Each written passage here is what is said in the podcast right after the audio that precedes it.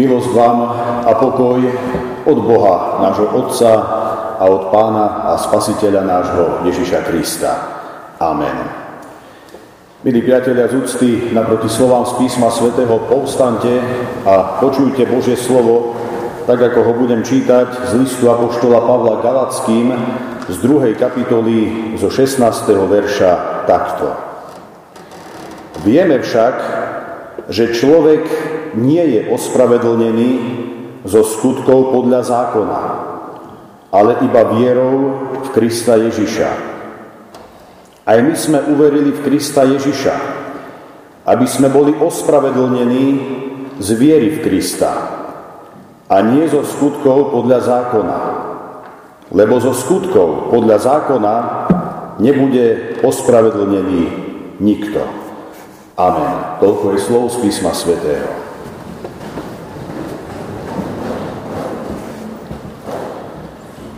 Milé sestry, drahí bratia v pánovi,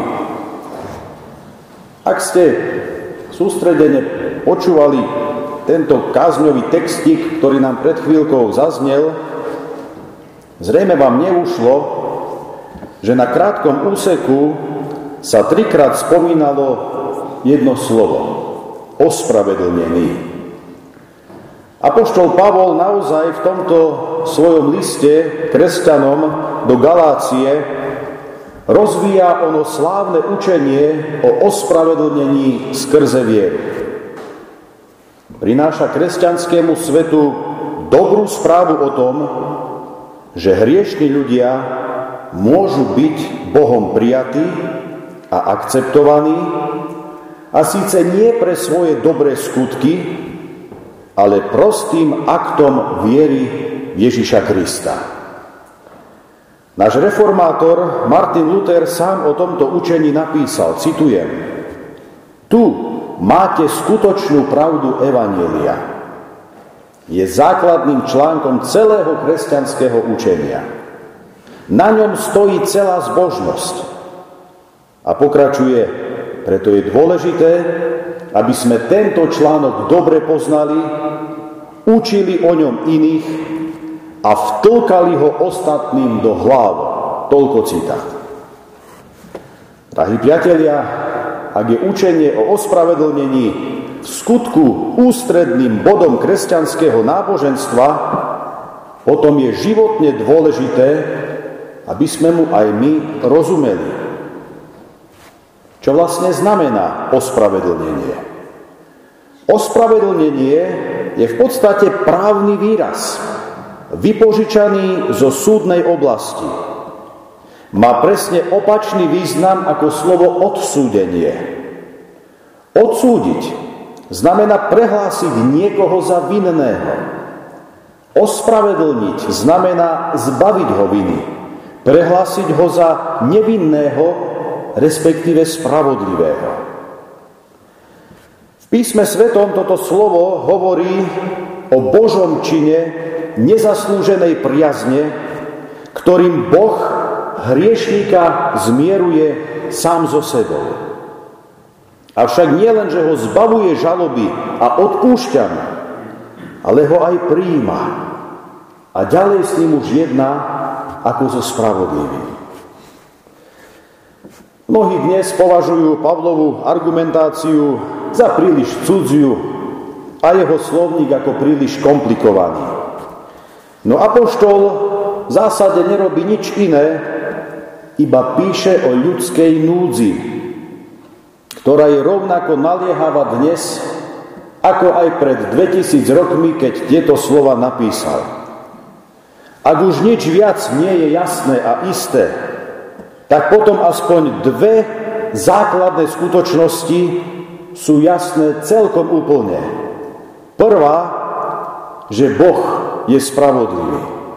A druhá, že my nie sme. Ak si teraz dáme tieto dva fakty dohromady, vysvetlí nám to našu kritickú situáciu. A síce, že medzi nami a Bohom nie je niečo v poriadku. Preto aj Ježiš tým ženám, ktorého na tej ceste utrpenia, na tej Via Dolorosa oplakávajú, hovorí, céry Jeruzalemské, nado mnou neplačte, radšej nad sebou plačte, lebo keď sa toto robí so zeleným stromom, obrazne hovorí, čo sa bude diať so suchým, isté suché stromy. Keď toto robia so zeleným, čo sa stane so suchým? Medzi nami a Bohom nie je niečo v poriadku. Namiesto harmonie je tu napätie. Nachádzame sa pod súdom, pod spravodlivým Božím rozsudkom. Pravda je taká, že sme stratili s Bohom spoločenstvo a boli sme vypovedaní prostredníctvom Adama a Evy z jeho svetej prítomnosti. A tak všetci spoločne stojíme pred naliehavou otázkou, ako môže byť ospravedlnený, odsúdený človek. Apoštol Pavol vo svojom liste ponúka dve alternatívy. Prvou alternatívou je ospravedlnenie zo skutkov zákona. Čo on odmieta? Tá alternatíva spočíva v tom, že dodržuj zákon a keď všetko dodržíš, bude všetko fajn. Druhou alternatívou je ospravedlnenie skrze vieru, čo sa apoštol presadzuje. Pozrime sa teda najprv lepšie spoločne na tú prvú možnosť. Ospravedlnenie zo skutkov zákona. Sestri a bratia, pod pojmom zákon sa myslí súhrn Božích prikázaní, ktoré nachádzame v písme svetom. A pod pojmom skutky zákona sa myslí zas na činy poslušnosti tomuto zákonu. To znamená, že ten zákon, tie príkazy, zákazy dodržiavame. To sú skutky zákona. Židia sa domnievali, že si môžu zaslúžiť ospravedlnenie pred Bohom práve takýmto spôsobom a síce, že budú dodržiavať zákon. Svojím spôsobom je toto náboženstvo aj dnešného priemerného človeka. Je to v zásade základný princíp každého náboženského a mravného systému na svete, s výnimkou novozmluvného kresťanstva. Je to populárny princíp, pretože lichotí. Človeku hovorí, že keď si vyhrnie rukávy a bude sa snažiť, získa si spasenie. Takéto poňatie je však strašným omylom. Máme tu pred sebou lož toho najväčšieho klamára, diabla, ktorého Ježiš nazval otcom lži, Pravda je taká, milí priatelia, že nikdy nikto nebol ospravedlnený zo skutkov zákona. A to z veľmi prostého a jednoduchého dôvodu. Nenašiel sa človek, ktorý by dokázal dodržať celý zákon. Skutky zákona, absolútna vernosť jeho požiadavkám, to všetko je nad síly každého jedného z nás. Niektoré požiadavky zákona síce dokážeme navonok splniť, ale nikto s výnimkou Ježiša Krista ich naplno nemohol dodržať. A nikto ich ani naplno nedodržal. Veriť, že človek sa môže dostať k Bohu takouto cestou, nie je teda nič iné ako veľký sebaklam. Ale mnohí v tomto sebaklame žijú a sami sebe nahovárajú, nikoho som nezabil, nikoho som neokradol, som slušný človek, s ktorým Pán Boh musí byť spokojný. No ale minimálne to desatoro není len o zabití a o kradnutí. Tam ešte ďalších 8 prikázaní. Možno, že zlyhávaš v nich. A to už ľudia ako keby nevideli. Druhá cesta. Ospravedlnenie skrze vieru. Toto je druhá alternatíva, ako prísť k Bohu. Ježiš Kristus prišiel na tento svet žiť a zomrieť. Jeho poslušnosť zákonu bola absolútne dokonalá. A tak svojou smrťou trpel za našu neposlušnosť. Bol to jediný život bezhriešnej poslušnosti zákona, ktorý bol na tejto zemi prežitý. Na kríži Ježiš zomrel za naše, nie za svoje porušovanie zákona, nakoľko trestom za porušovanie zákona bola smrť. podstate na tej Golgote ako keby prebehol taký súdny proces. Obvinení sme boli my ľudia. Naše hriechy predstavujú akoby dlhy oproti Pánu Bohu. A s dlhmi to funguje tak, že ich treba splácať. Ale my svoje dlhy Bohu nemôžeme splatiť ani zlatom, ani striebrom, ani dokonca tými dobrými skutkami, i keď sa ich máme samozrejme snažiť konať na dôkaz svojej viery, ako svedectvo svojej viery. Ale jednoducho ten obrovský dlh nebolo v našich sílach splatiť. Vám by nepomohlo, keby som za vás ja taký istý hriešník, ako vy zomrel, ani mne by nepomohlo, keby niekto z vás taký istý hriešník, ako ja za mňa zomrel. To znamená, sami sme si pomôcť nemohli. Mohol pomôcť a dlh splatiť len niekto, kto hriechu neučinil, ani sti nebolo v jeho ústach, ako čítame o pánovi Ježišovi. A smrť takéhoto nevinného človeka, ktorý dokonale naplnil Boží zákon, má v Božích očiach ohromnú cenu. Dokonca takú, že nás zmieruje so Svetým Bohom. Všetko, čo sa od nás, bratia a sestry, žiada, ak máme byť ospravedlnení, je uznať svoj hriech a bezmocnosť pred Bohom. Činiť pokánie za roky seba presadzovania samospravodlivosti, a celou vierou sa upnúť na Ježiša Krista v dôvere, že On nás jediný môže spasiť. Na tej Golgote ako keby sa Ježiš vymenil s nami, ako by svojmu Otcovi nebeskému povedal, áno, ja viem, Otče nebeský, oni si to zaslúžia, to, čo znášam ja, ale vymeňme sa, ja to zoberiem na nich, potrestaj mňa a im daj slobodu. Viera v Ježiša Krista, drahí priatelia, však nie je len obyčajné rozumové presvedčenie, ale skôr osobné odovzdanie sa. Je to čin odovzdania sa. Nestačí len prisvedčiť, že Ježiš živa zomrel. Je nutné sa obrátiť k nemu ako k svojmu osobnému útočisku s prozbou, s osobnou prozbou o jeho milosrdenstvo pre mňa osobne. Teoreticky sú teda možné dve cesty k ospravedlneniu. Zo skutkov zákona a skrze vieru Ježiša Krista. Pavol nám jasne poukazuje na to, že Božou, teda tou správnou, je práve tá druhá cesta. Tento fakt, túto pravdu nám Apoštol Pavol chce, povedané Luterovými slovami, vtlcť do hlavy, aby sme touto cestou išli.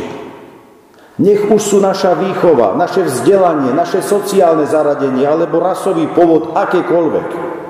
Cesta k spáse pre každého je jedna a tá istá. Nie sú tu výnimky. Nikto nemôže byť ospravedlnený zo skutkov zákona, pretože nikto z nás nie je v stave ho naplniť. Celé ľudstvo má len jedno východisko.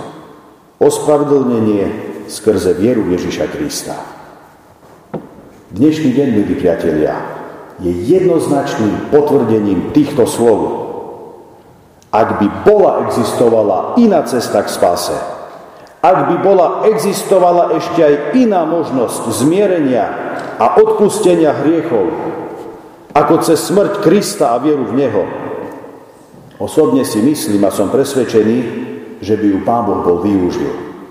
Veď prečo by sa mal pozerať na smrť svojho syna, a k tomu ešte nevinného. Isté to pre neho nebolo ani jednoduché, ani ľahké, ani príjemné. Ak by bolo v ľudských silách dodržať zákon a silou svojej pevnej vôle dojsť k spáse, keby si človek vedel rozkázať, že už viac nebude hrešiť, potom by určite Pán Boh bol zvolil túto možnosť a povedal, človeče, veď sa spas sám, buď dosť dobrý a ja ťa zachránim. Zachráň sa sám svojim dobrým životom. Lenže Boh vopred vedel, že to takto nepôjde. A tak z lásky k nám zvolil druhú možnosť. Veľký piatok, priatelia, je tak pre človeka neustálým dôkazom našej neschopnosti, nemohúcnosti a bezmocnosti i bezradnosti sami si vydobiť a zabezpečiť spásu. Čo sme však my nemohli vykonať pre seba, to niekto iný, v tomto prípade Kristus, vydobil pre nás. Nech je za to jemu od nás neprestajne vzdávaná čest a sláva teraz i na veky. Amen. Pomodlíme sa. Pane Ježiši, baránok ukrižovaný, dielo vykúpenia vrcholí Tvojou zástupnou a obetnou smrťou za hriech tohto sveta. Božia láska k človeku už nemôže byť výraznejšia a jasnejšia. Dosahuje svoje maxima. No na druhej strane ani Boží hnev nad ľudstvom nemôže byť už väčší. Hnev, ktorý sme my mali znášať, si za nás zniesol Ty, Pane Ježiši. Trest, ktorý sme mali zakúsiť my, si si odpíkal Ty. Dobrý Bože, daj nám silu v tento dnešný deň pochopiť, čo sa to vlastne stalo. Veď udalosti počas Veľkej noci v Jeruzaleme pred 2000 rokmi nemali len regionálny charakter a dosah, ale kozmický, univerzálny význam. Plne sa dotýkajú každého z nás. Bol to nadprirodzený zásah do dejín tohto sveta. Dejiny spásy dosiahli svoj prelomový bod – Všetko pre našu spásu a vykúpenie sa odohralo tam, na Golgote. Všetko je dokonané. Pane Ježiši, daj, nech Tvoja obeď za nás nie je bezvýznamná a zbytočná. Pomôž nám privlastniť si vierov úžitok a tak získať zmierenie so Stvoriteľom a odpustenie hriechov. Ďakujeme Ti za záchranu života pre väčnosť a nádej, ako aj dobré vyhliadky do budúcnosti.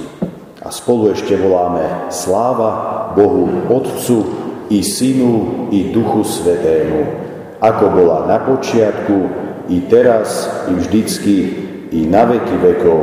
Amen.